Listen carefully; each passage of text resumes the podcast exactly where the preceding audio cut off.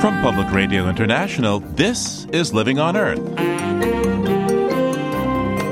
I'm Steve Curwood. In markets, convenience stores, fast food joints, and likely on your own table, genetically modified ingredients are everywhere. There's chips, crackers, cookies, cereals, soft drinks, tofu, veggie burgers. The engineered soy or engineered corn, that's in 70 to 80% of virtually all processed products. And new research finds GM soy contains disturbing levels of pesticide residues as well. Also, cutting smog and ozone pollution in Houston, it's getting better slowly. Better does not mean good. Asthma patients will tell you, for example, that there is no question for them about when ozone levels are high because they feel it immediately when they go outside. That, a BirdNote, and more this week on Living on Earth. Stick around. Funding for Living on Earth comes from Stonyfield Farm, makers of organic yogurt, smoothies, and more. From the Jennifer and Ted Stanley studios in Boston and PRI, this is Living on Earth. I'm Steve Curwood. When transgenic food came on the market, the makers claimed it was substantially the same as natural food, so it didn't need to be regulated. But a recent Norwegian led study in Iowa found that soy genetically modified to tolerate the herbicide glyphosate had considerable levels of the chemical's residues at harvest compared to conventional soybeans, which had none. Some 85% of corn, 93% of soybeans, and 98% of sugar beets are genetically modified, and many European countries either ban such crops or require labeling. Well, with evidence mounting that GM foods are not the same as conventional ones, Vermont has become the first state to require labels on all food products that contain GM ingredients. Here to discuss the Vermont law and the new study of soy is Michael Hansen, Senior Staff Scientist at Consumers Union. What the researchers basically found is they tested 30 sets of samples. There was 11 from organic, 10 from conventional fields, and then 10 from the Roundup Ready fields. And what they found is with the engineered soybeans, every single sample had uh, residues of both glyphosate and AMPA, which is its main breakdown product. And they averaged about four parts per million, and it was undetectable in either the organic or conventional. Now, Monsanto, the company that makes Roundup, once called the amount of glyphosate found in these soybeans extreme levels. Why did they make that statement, and what would they say now? Well, they made that statement back in 1999, and just so you know, there was what they found in this study was well, glyphosate was about 3.3 parts per million, and its breakdown product was 5.7. So total there was about 9 parts per million. And back in 99 they said they would consider 3 or 4 parts per million to be excessively high levels. Since then, however, what's happened is uh, they've managed to get the levels increased. So in the United States, for example, the tolerance for soybeans is actually 20 parts per million. How dangerous are those amounts? We don't really know, although there is increasing evidence that glyphosate is not the benign chemical that people thought it was. For example, last year there was a study published that looked just at breast cancer cells that are sensitive to hormones, and they actually found incredibly low levels of glyphosate. We're talking the parts per billion range and also down to the parts per trillion range. There was an effect. That's one thing. Second, there's increasing evidence that glyphosate might cause birth defects, and it's also been linked in epidemiology to non Hodgkin's lymphoma. Michael Hansen, where is this GMO found in the market with these pesticide residues? The engineered soy or engineered corn, that's in 70 to 80% of virtually all processed products. Anything that has either soybeans in it or potentially high fructose corn syrup so, in virtually any processed food, there's chips, crackers, cookies, cereals, soft drinks, and if it's soy, tofu, veggie burgers. I mean, almost uh, almost anything that you can think of because corn and soy are in a lot of things. So, how do federal regulators uh, regard uh, the issue of glyphosates and GMOs more broadly? Since the U.S. doesn't recognize a difference between conventional breeding and genetic engineering, what they say is if we just look at the plants and they're, quote, substantially equivalent, then there's no reason to do a safety study or even label them because they're the same. Presently, the EPA and regulators consider glyphosate fairly benign. So they say the data, you know, justifies it's a safe level to have it up to 20 parts per million in soybeans, for example. Aside from the pesticide residues, what differences, if any, did the study find between uh, GMO, that is engineered uh, soybeans, and uh, those that are grown conventionally or, or organically? Well, what they did find is the organic soybeans had the healthiest nutritional profile. There was actually more sugars and significantly more total protein, zinc, and less fiber in the organic soybeans compared to either the conventional or the GM soy. So does that mean that they are not really substantially the same? That's correct. Well, the organic were significantly different in nutritional qualities compared to either the conventional or the engineered. But that could be because it's a different variety, because often when you're growing something organic, it's for a special market. So that market might actually have wanted uh, higher quality, more nutritious soybeans, whereas the conventional soy, most of that's fed to animals. So it would depend. Um, the organic market is probably going more for soy that might be used in human consumption. Michael Hansen, I want to turn now to news from Vermont which recently became the first state in the country to require all food products containing GMO ingredients to be labeled as such. What do you see for the future of GMO foods in the U.S. given the new Vermont law?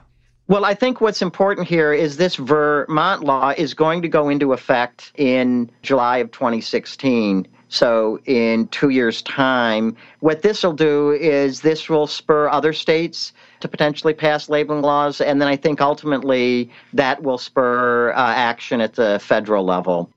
So, as I understand it, there are several other states that have similar bills to uh, Vermont's new law working their way through the legislature. Can you tell me about a couple of those, please? Yes, the other states that have action is California. There's a mandatory labeling bill that's moving through the Senate, and it's going to be heard in the Appropriations Committee probably on May 12th. Uh, in New York, there's a bill that would require labeling, and it should also be pointed out in Oregon.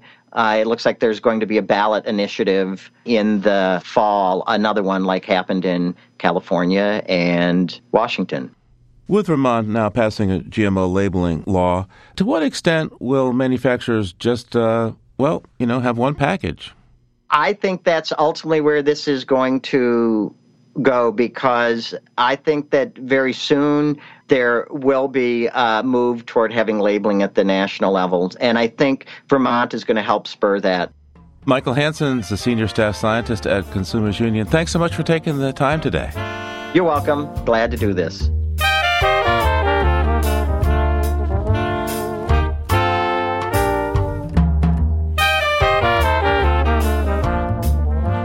In Lynchburg, Virginia, on April 30th, a train carrying crude oil derailed, and some cars exploded into a ball of fire and then fell into the James River.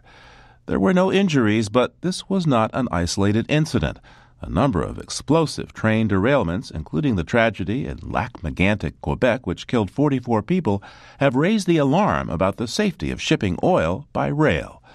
The oil now gushing from the Bakken Shale in North Dakota and the Alberta tar sands has overwhelmed pipeline capacity, and millions of gallons now ride the rails, often in older tanker cars vulnerable to rupture. In response to increased alarm and public pressure, Canada has just released a new set of regulations for oil trains. Joining us now to discuss this news is Kim Mackrael, reporter for the Globe and Mail based in Ottawa. The rules that were announced last week by the Transport Minister, which is uh, Lisa Raitt, they cover three basic areas and they apply to the structure of the cars that are carrying, used commonly to carry the oil by rail, the emergency plans that uh, come into play if an accident occurs, and the risk analysis the railways are supposed to use to look at how risky it is to carry a particular dangerous good by rail. So, talk to me about the rules regarding railcar structure. The cars that are normally used to carry crude oil are called DOT 111s, and uh, these cars have been around for a long time. Many of the ones that are on the tracks right now date back to the, the 1970s, and they sort of look like large cylinders, um, usually black. And they're once I saw them in Lac Mégantic, they're identifiable everywhere. You can see them on the tracks. The problem with them that's been raised is that before October of 2011, the way they were built was identified as uh, as not very strong. It doesn't have a proper uh, lining around uh, around the outside of the tank. There are concerns that it can explode easily or corrode from the oil that's being put inside it. Since 2011, the industry has been making it to a higher standard, but that's only a fraction of the cars that are, are used today. So the new rules that were announced are that within three years, companies can no longer carry crude oil using the older model, the pre 2011 cars, when they're carrying it through Canada. Now, what about uh, rules regarding emergency plans in case of accidents? Yeah, so those. Uh, it's another area that um, was a pretty serious gap to not have been considered earlier. And the reason for it is that up until the accident in Lac Mégantic, oil really wasn't considered to be explosive or dangerous to that level. So these emergency plans exist for a lot of other dangerous goods, but never for oil. And this rule, for the first time, means that companies who uh, import oil have to actually come up with these plans and make sure that municipalities are prepared. What would come out of rulemaking regarding uh, risk analysis? Yeah, on that one, um, in a way, it follows uh, some of the um, discussions that have been happening in the United States. So recently, um, there was an agreement that's voluntary between railways and the Department of Transportation in the U.S. Saying that railways would be doing a better risk analysis of, uh, of routes carrying dangerous goods, but they would also, uh, in the United States, they'll also have to look at whether there are safer routes to be carrying crude oil on. In Canada, they didn't quite go that far, and part of that is a recognition that there aren't a lot of route alternatives here. So, here the question is more about looking at the possible risks uh, going through big communities, passing water supplies, that sort of thing. And right now, the, the discussion is around slowing down trains when you're going through higher risk areas. Now, how is the oil industry responding, reacting to these uh, regulations? The response has, has been overall relatively positive. I think that there's some recognition that this was a pretty massive uh, disaster and uh, recognition that change is, is coming. Um, at the same time, there are um, the one that they've expressed some more concern about is uh, the changes for the DOT 111s. And that's largely because of the tight timeline that was given. So three years may sound like a lot of time to still have cars that have been flagged as not very safe on the roads. But for industry, their response has been, well, that doesn't give us much time to build or retrofit the older cars to make sure they're able to use those. So if the changes are just Canadian changes, if the United States doesn't require the same thing, then they may be able to just shift around the cars that they're using. If the same rules are required in the United States, then you could have it become more difficult for them to uh, to supply the industry with enough of the newer cars to keep oil moving at the pace it's been moving. So, in other words, the more dangerous cars would be sent to the U.S. if there's no rule here. I think that's a logical conclusion you uh, you have to come to at this point. We don't know yet, but it does look as if some rules are underway in the United States, so there may be a change. But if nothing is in place uh, before those three years, then it's reasonable to think that leasing companies would be more likely to be sending the older cars through to the United States and, uh, and the newer cars to Canada. Kim, to what extent do you think these regulations uh, could limit the amount of oil uh, getting to market? Yeah, it's a good question. I think um, it will be be a little bit hard to see until we see a rule come out of the United States on uh, DOT 111s. If the, the change in terms of being allowed to use only the newer cars, if that's only a Canadian rule, I'm not sure we would see a, a huge change. There are enough of the newer cars that you can sort of manage that if the United States goes ahead with um, requiring the newer cars, then yeah, there's a, a, real chance that depending on the timelines, it will be very difficult for railways to keep up with demand to be moving uh, moving the amount of crude oil across the country and across the, the continent that they are right now. But what do you think about the future of shipping oil by rail? Well, you know, this has raised a with the accident in Lac Mégantic, and then in very quick succession, the the other accidents in North Dakota and Alabama really raised a lot of questions about the, the safety of it. And Canada, in particular, is a country that uh, a lot of our cities were built because of the railroads. And Lac Mégantic itself is actually, the mayor has acknowledged that, wouldn't exist without the railroad having been there in the first place. And so at this point, as we become a little bit more aware of the goods that are, the dangers of the goods that are going through, I think a lot of communities and a lot of people are really thinking about what that reality means if a serious accident happens. You do have railways hauling a massive, massive amount of oil that is, uh, in particular in the case of the Bakken, very volatile, very prone to exploding. I hope we don't see any more of these, but uh, we certainly haven't eliminated all of the risk on this. Kim Mackrael is a reporter for the Globe and Mail based in Ottawa, Canada. Thanks so much, Kim. Uh, thank you very much.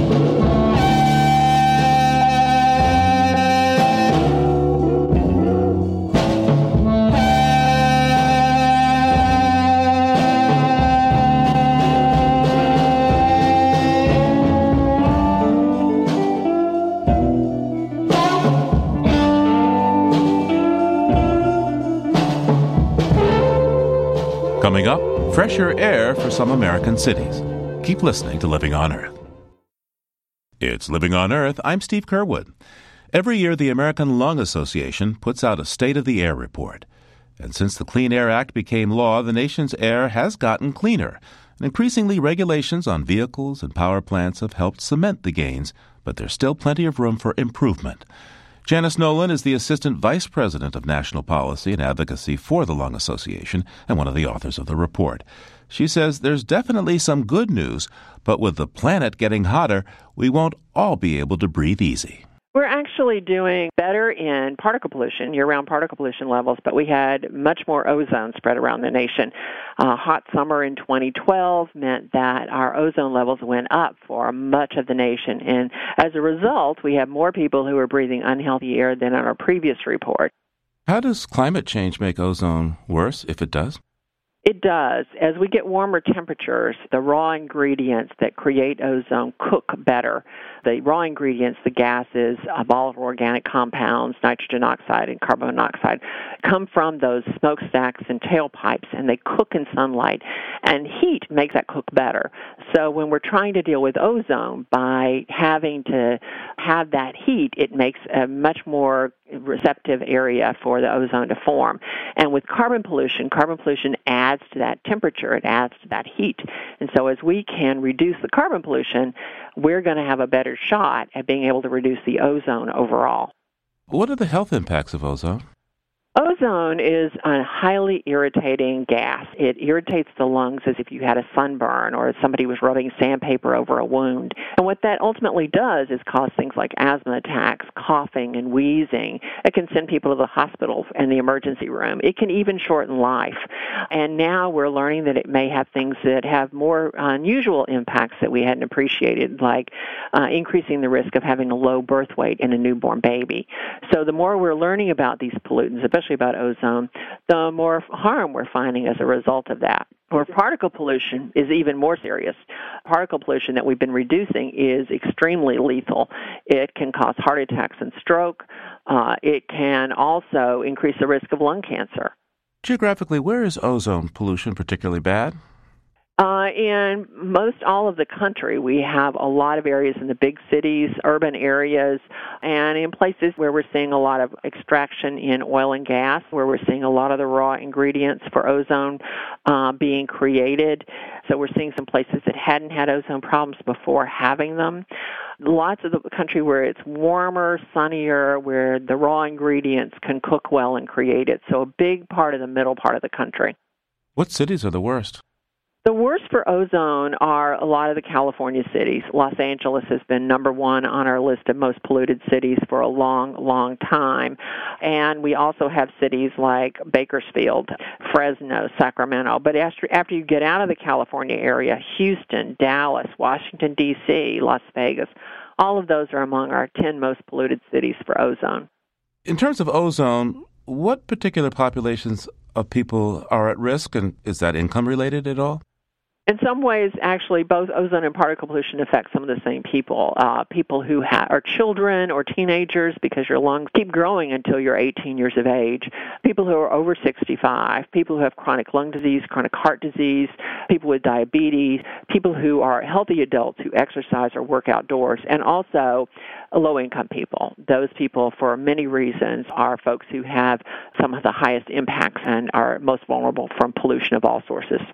From a policy perspective, what needs to be done then to address the ozone problem? We need to have a tighter ozone standard. EPA is looking at the science right now, uh, and they are required to do this every five years in order to review and make sure that the goal that we're setting, the official standard for ozone, is right. And what we know is that it's not, that there's more pollution in the air, and that levels that are much lower in ozone actually are harmful. And so we need to strengthen that standard, and that's going on right now. And that will help us better prepare for the future because it'll help us aim at the right goal for cleaning up pollution. Now, the Supreme Court recently made a big decision when it comes to air quality on something called the cross state rule. Tell us about it, why you think it's important. We were really pleased with the Supreme Court decision about the cross state rule because it's based in a part of the Clean Air Act that's called the Good Neighbor Rule. And that means that polluters that are in another state are not allowed to produce pollution that blows into a downwind state and causes unhealthy air. EPA has been trying to deal with that because the states haven't regulated themselves adequately. And so EPA provided some rules on how to reduce that. And that was challenged all the way to the Supreme Court. And the Supreme Court court said absolutely this is a provision that needs to be upheld. EPA has done a good job at trying to figure that out, and we need to make sure that pollution that's blowing across the state line, for example, into Maryland, where they found that so much pollution is blowing into Maryland from out of state that they really can't meet their goal for cleaning up the air without having some help from the federal government. And the Supreme Court allowed that to happen. What kind of legal precedent does this set for the rest of President Obama's efforts to regulate carbon pollution under the Clean Air Act?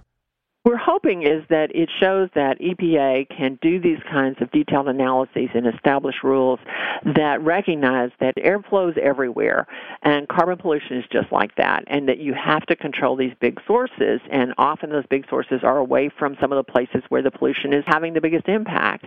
So we're optimistic that this shows that looking at the Clean Air Act, which is by the way over 40 years old, established these kinds of processes that once they're allowed to work can really help make a difference. And so we're optimistic that the carbon pollution standard will be able to help EPA take the tools that they need to address this big source of climate change.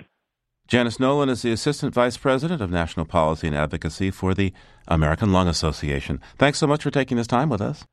Thank you so much. Take care. One of the cities that's often on the Lung Association's blacklist is Houston, Texas. And it's there again this year because of its elevated amounts of ground level ozone. Houston is home to the largest chemical hub in the Americas, and it's one of the smoggiest cities in the U.S., even though it's been working hard to clean up its air, and things have gotten better. Reid Frazier of the public radio program The Allegheny Front reports Houston has had success mainly by focusing on its chemical plants. Rail cars filled with chemicals rumble through Houston's east side. The city's industrial plants pump out about a quarter of the country's petrochemicals, and the plants have helped fuel the city's economy. They've also added to its poor record of air quality. For years, Houston's had some of the highest levels of smog in the country. But its air is getting cleaner. In a trailer parked on an industrial road near the outskirts of Houston, Steve Smith points to a rack of monitors. These are the particulate mass monitors. Smith is with the Houston Regional Monitoring Network. It's an industry funded group that monitors the air to help companies comply with federal air quality rules. He points to another machine. It's a metal box with a digital readout on the front. This is the ozone analyzer, and it's currently reading 29.6 parts per billion. Okay, the and that's the instantaneous number. That's good. Smog is created when sunlight interacts with a mix of pollutants. One key ingredient in smog are a group of chemicals called volatile organic compounds, or VOCs. Smog can burn the lungs and eyes and exacerbate asthma and respiratory illness. With its steamy weather, millions of cars on the road, and hundreds of industrial plants releasing those VOCs, Houston is an ideal place to make ozone. But over the past decade, the city has made big strides in curbing its ozone, a 20% drop according to state figures. The decline is tied to many factors, including new regulations. But Smith says the biggest factor of all is pretty simple people are paying more attention to it. There are more than three dozen stations like this scattered around the city measuring pollution. And he says that's making a difference. If you monitor, it will get better. It wasn't always like this. In 1999, Houston overtook Los Angeles as the city with the highest ozone levels in America. Yes, we were the ozone capital for a while. Elizabeth Hendler is a former state air quality planner who now works as an environmental consultant. The city's air quality became a story, and that was bad for business, she says. For the local government and the civic community, for the state, that was just kind of a wake up call. Under federal pressure, Texas launched several air studies in Houston. Scientists from around the country came to study the air here. Harvey Jeffries was one of them. He's a retired chemistry professor at the University of North Carolina. There were huge increases in ozone that lasted an hour and vanished. Where were these increases coming from? Scientists flew over the city with infrared cameras that could pick up stray gases. They found big leaks. The worst were from chemical plants that made ethylene and propylene, the building blocks of plastic. They were having 1,000 pound releases, 5,000 pound releases, 20,000 pound releases, in one case, 200,000 pound releases of the most reactive compounds you can imagine. Jeffries says ethylene and propylene posed a problem in Houston because they're highly reactive VOCs. That means they can make ozone very quickly. And when that stuff gets emitted in the daytime, uh, it cooks up the highest amount of ozone you've ever seen. Scientists also realized that chemical plants were chronically underreporting their emissions. A lot of this pollution was leaks from valves and flanges or tiny holes in pipelines.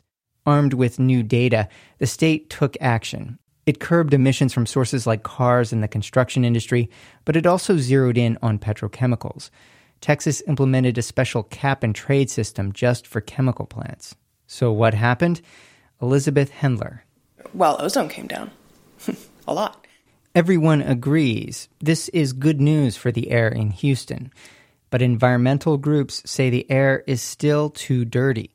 Adrian Shelley is director of the environmental group Air Alliance Houston. Better does not mean good. Shelley points out that ozone levels in Houston still reach unsafe levels 30 days a year. And since the EPA started regulating it in the 1980s, the city has never met a single health based standard for ozone.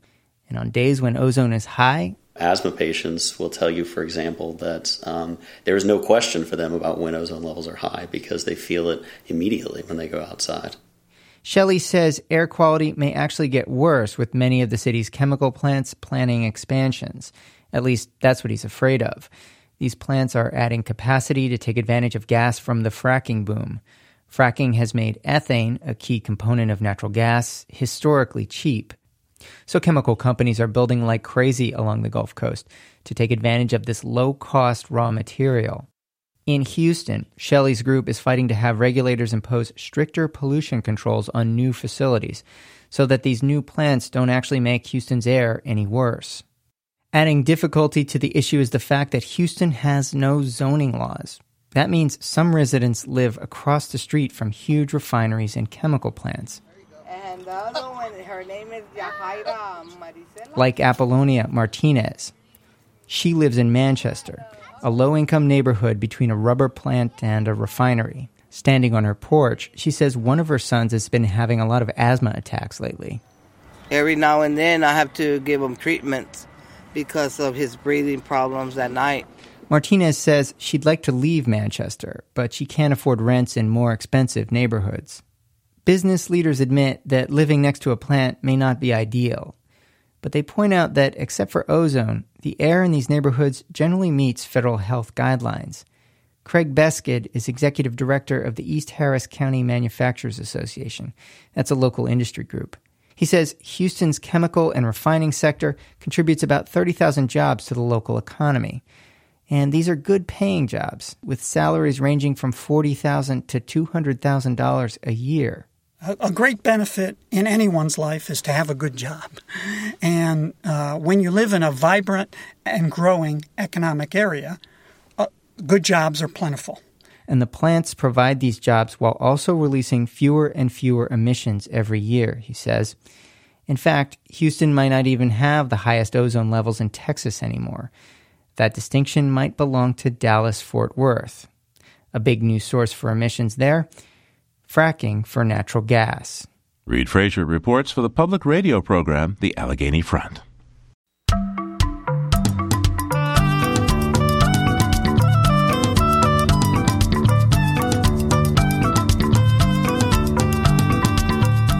If you want to see birds in your yard, there's no better way than to feed them and encourage them to hang around by giving them somewhere appealing to live. Sometimes, though, all one seems to attract are the ubiquitous starlings and sparrows. So, in today's BirdNote, Michael Stein has some words of advice.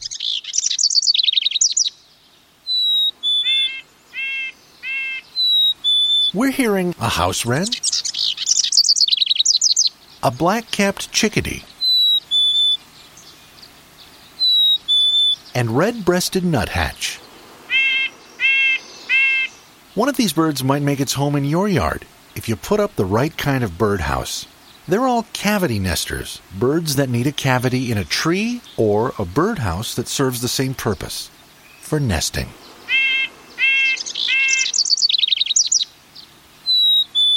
Look for a nest box that's plain wood, none of that fancy stuff. Birds prefer their nest sites to be inconspicuous. If the birdhouse comes with a cute little dowel perch, remove it.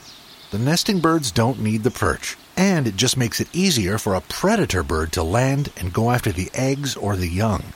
Here's the important part grab a ruler and measure the entrance hole.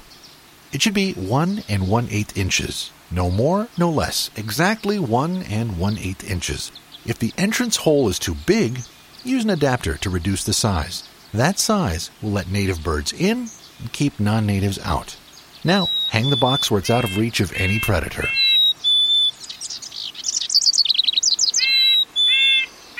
I'm Michael Stein. Hop on over to our website, loe.org, for some cute pictures of these native birds.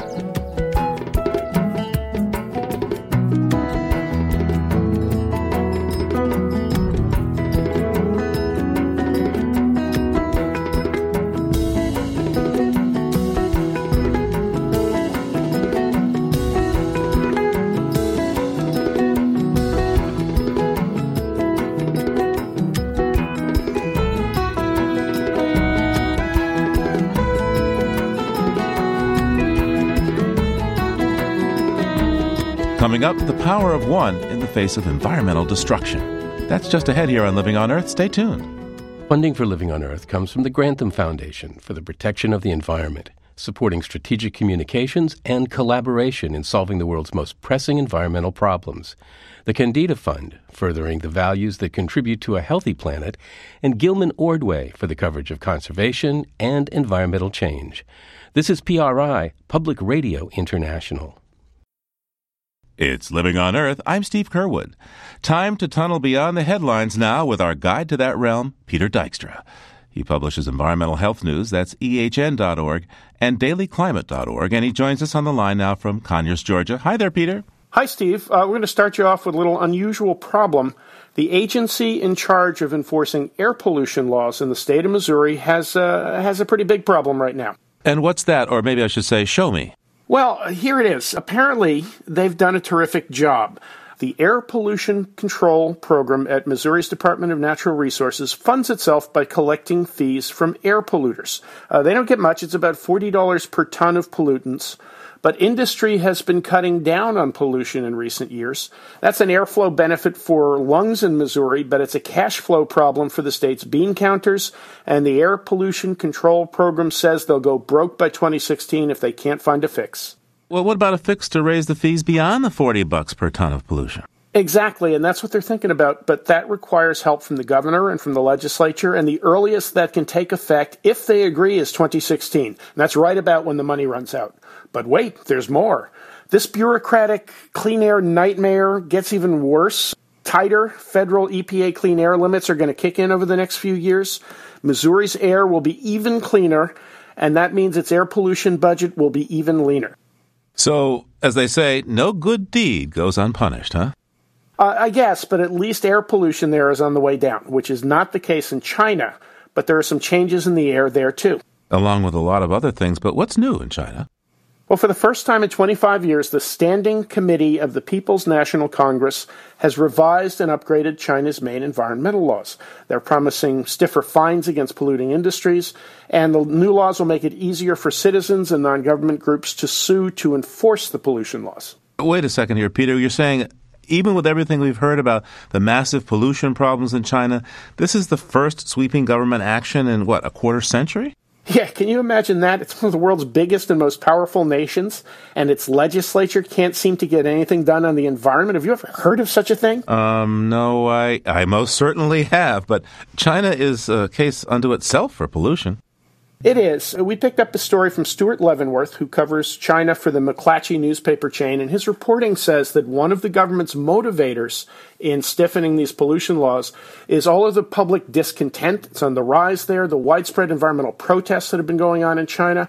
But the state run media is already managing expectations, saying that stronger laws alone won't undo what they call decades of reckless pollution. Well, there's over a billion people in China, and they're motivated to make these changes. It's going to be a big deal. Well, yeah, but uh, I don't know. Don't hold your breath, which maybe is itself healthy in China. Peter, what do you have for us on the history calendar this week? Well, Steve, 10 years ago this week, a forward thinking governor from Living on Earth's home state enacted a sweeping plan to combat climate change.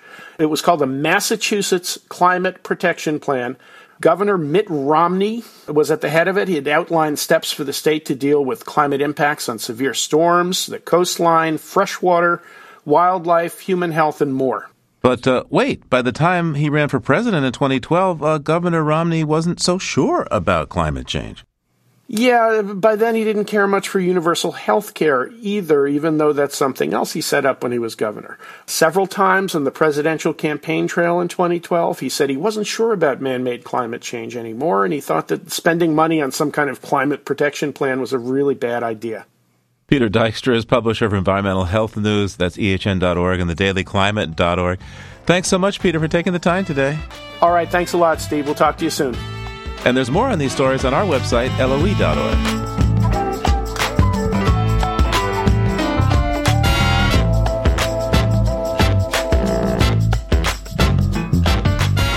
The Goldman Prizes are unofficially called the Environmental Nobels.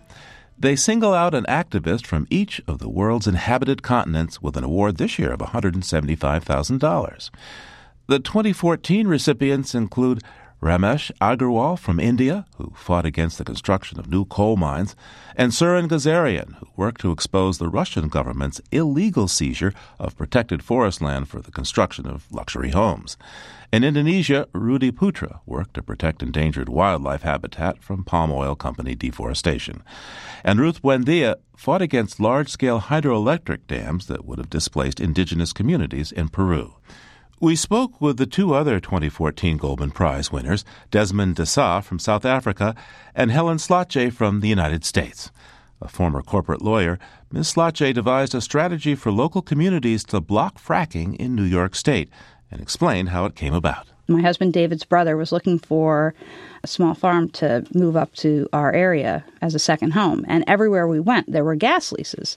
And the realtors told us, oh, it's no big deal. It's just a, a small oil and gas lease, nothing to worry about. And David was formerly a Texas lawyer. And he said, You know, I'm from Texas, and there ain't no such thing as a no big deal oil and gas lease. And it took two years for us to sort of circle back to really getting involved. But that was the first sort of consciousness raising. And then I, in 2009, I went to a gas drilling meeting, and they had pictures and pictures of what had been happening in Pennsylvania.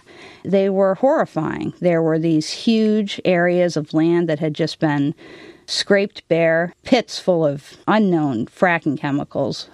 And everyone said, well, there's, you know, there's nothing we can do. This is coming. We should try to brace for impact, but we're powerless. But they didn't know that you would have a better idea. And what was that better idea? David and I are both lawyers, so this just seemed wrong to us, and it seemed like there had to be something that you could do. So we set about determining, you know, is the federal government going to protect us? No. Is the state government going to protect us? No. What can we do at the local level? And everyone said nothing.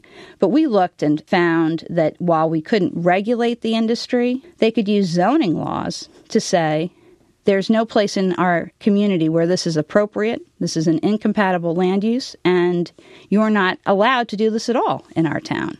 In other words, just say no. Right. Just say no. No fracking way. So, in the end, you started something of a small movement, but it spread across upstate New York. How did that work, and how did you feel?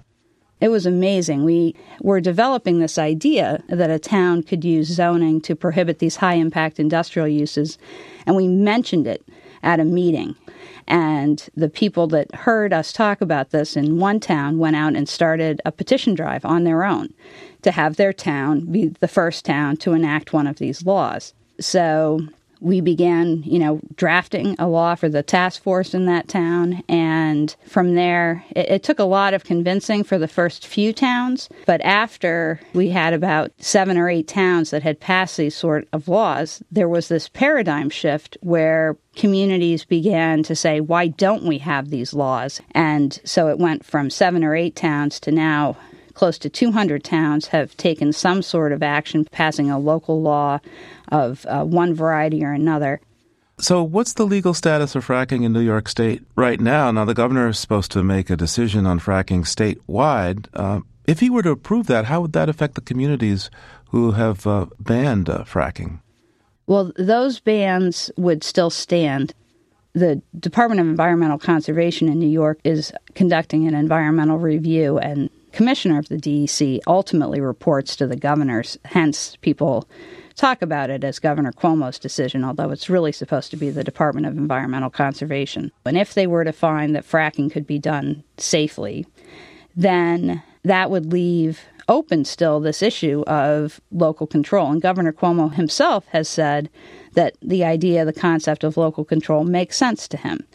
The industry has challenged these local bans, particularly in two lawsuits that are now waiting to be heard by the New York Court of Appeals. You never know for certain, but our expectation is that the Court of Appeals will uphold the trial court and the appellate court's unanimous decision saying that yes, towns can use zoning to prohibit gas drilling. Helen, I want to turn now um, to another winner of the Goldman Prize this year, who's sitting next to you there in the studio, Desmond D'Sa. Um, Desmond D'Sa, please tell me about South Durban in South Africa, where you're from. South Durban is the home of, of 70% of Durban's uh, industries and factories. It's got over 300 smokestacks, and it's got, including in the smokestacks, um, of the biggest chemical storage facility in the southern hemisphere, two of the biggest petrochemical crude oil refineries and paper mills, and just as amongst all of that are people, and predominantly poor black folks.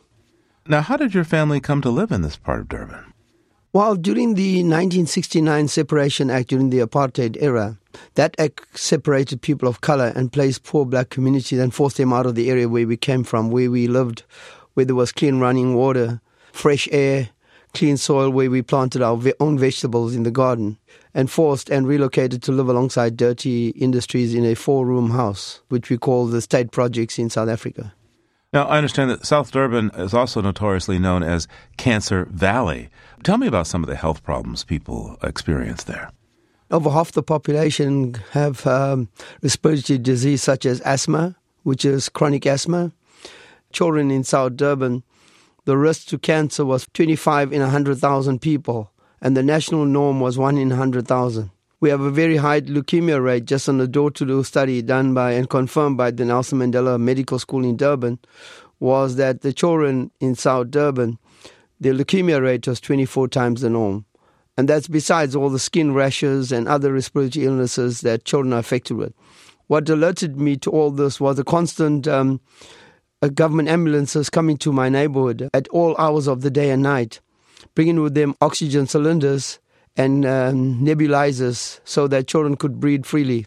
So people were forced into this neighborhood back in apartheid, but as I understand it, the straw that broke the camel's back for you came well after apartheid ended in 2009. Tell me about the toxic waste landfill that got you so concerned. Well, the toxic waste landfill had been operating for a number of years in black neighborhoods, and toxic uh, landfill sites are never managed properly in South Africa. And in 2009, the waste company was ex- wanting to expand the landfill site to three times its no- uh, normal size. That would have made it the biggest landfill site in post apartheid South Africa. Uh, we lobbied strongly, we engaged uh, with the waste company and government, and during that period, uh, we were able to ensure that instead of expanding, to turn around the discussion to closure. In um, November the 15th, 2011, few days before the conference of the parties, the United Nations Conference of the Parties, COP17 in Durban, the landfill site eventually was closed. Tell me about the things that were dumped in that uh, toxic waste uh, landfill there in South Durban. What were some of the chemicals that you found? We found some heavy metals like cyanide and mercury. Um, we found other toxic chemicals, amelia acrylates. The acrylates were dumped there, and basically all the sludge all the heavy sludge from the recycling companies were dumped at the toxic landfill site, brought and dumped there. How did you feel about that living there? Well, I was outraged about it. I must tell you my personal experience. I've had a brother die of cancer in the area. I've had a daughter who's had chronic asthma, and I've got a grandchild that's got chronic asthma. After seeing a seven year old child diagnosed with leukemia, I decided there and there that I was never going to give in. I was going to stand up, I was going to develop the data and gather all that information and make sure that toxic landfill sites will never going to be placed in black communities again. Now, your two stories actually have quite a bit in common. I understand that each of you were subject to intimidation and harassment from the industries you were fighting against. Helen, uh, what kind of intimidation uh, happened to you as you were taking on the fracking industry? people would say that we weren't competent lawyers, that my husband had failed the bar several times, which was not true, that what we were proposing would subject anyone who listened to us as town officials to personal liability, that industry would come and would sue the town and not just the town, but these town board members individually, and that the individual town board members would lose their homes if they were to take our advice. People would follow us, you know, around uh, after meetings, yelling at us, following us out to our cars. They would videotape everything we said everywhere we went as proof that they were going to submit all of this as some sort of evidence that we were incompetent or committing malpractice. Desmond, tell me what sorts of things happened to you? Well, there's been a host of stuff happening to me. One was that my home was firebombed in 2007 resulting in one of my daughters being affected, traumatized, and myself being burnt facial burns, and I had burns all over my arms. Uh, my wife was traumatized so much so that she left the area and didn't live with me for a number of years. So I've had to pay the price. But when I was in hospital the very morning that my house was firebombed, I discharged myself out of hospital because I knew there and then I had to go back and show my resolve and to show that no amount of threat or even attempts to kill me will deter me from doing what is right. Desmond, what's next for you? Landfill is closed? Problem solved? Not really. You know, back home in Durban, um, since uh, post apartheid, we have the biggest social upheaval that will ever take place with the expansion of the Durban harbour. Um, there's a brand new dugout port that's going to link the present harbour. Durban is the biggest container port at the moment, and they want to expand it further, resulting in those who have suffered before as products of forced removal being removed once again. It took us 40 years to rebuild our homes, to um, rebuild stable communities, to build our own schools, to build recreational areas. And all this is under threat once again. What we are calling for is a sustainable business model that takes into consideration that improves community, that doesn't allow community areas to be decayed, that provides access and sanitation and energy to poor community living in humane conditions in South Durban. Helen, what about you? What are you going to do if the state of New York now uh, approves fracking? Well, part of our work will be to continue with the local bans in the state of New York. And we also want to use this opportunity with the Goldman Prize to spread the word that communities have the right to decide what happens in their communities. And that's one of the common threads between all of the prize recipients is this grassroots action, local action, and trying to work to inspire people to stand up and to say, you know, I'm not going to take this anymore. This this racism, this inequality, this inability to control our own destinies and to truly be secure in our own homes. There are places across the country that are interested in learning more about what we did in New York and how it can be adapted to their state. And so we're looking to further our message as well. I want to thank you both for taking this time. All right. Thank you so much. Thank you so much. Helen Slottje won the North American Goldman Prize this year for her work opposing fracking in New York State, and the Africa Prize went to Desmond D'Sa of South Africa.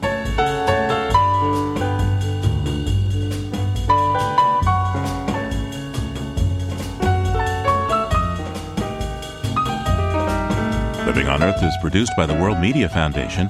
Naomi Arenberg, Clarissa Baker, Bobby Bascomb, Emmett Fitzgerald, Helen Palmer, Catalina Pierce Schmidt, Adelaide Chen, James Curwood, and Jennifer Marquis all helped to make our show. Jeff Turton is our technical director. We had engineering help this week from Jake Rago, Noel Flatt, and Dana Chisholm. Special thanks to the Fund for Investigative Journalism for our story from Houston. Allison Lirish composed our themes. You can find us anytime at loe.org and like us on our Facebook page. It's PRI's Living on Earth, and we tweet from at Living on Earth. I'm Steve Curwood. Thanks for listening. Funding for Living on Earth comes from the Grantham Foundation for the Protection of the Environment, supporting strategic communications and collaboration in solving the world's most pressing environmental problems.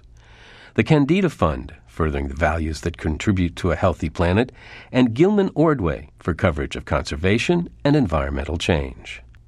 Living on Earth is also supported by a Friend of the Nation, where you can read such environmental writers as Wen Stephenson, Bill McKibben, Mark Hertsgaard, and others at thenation.com.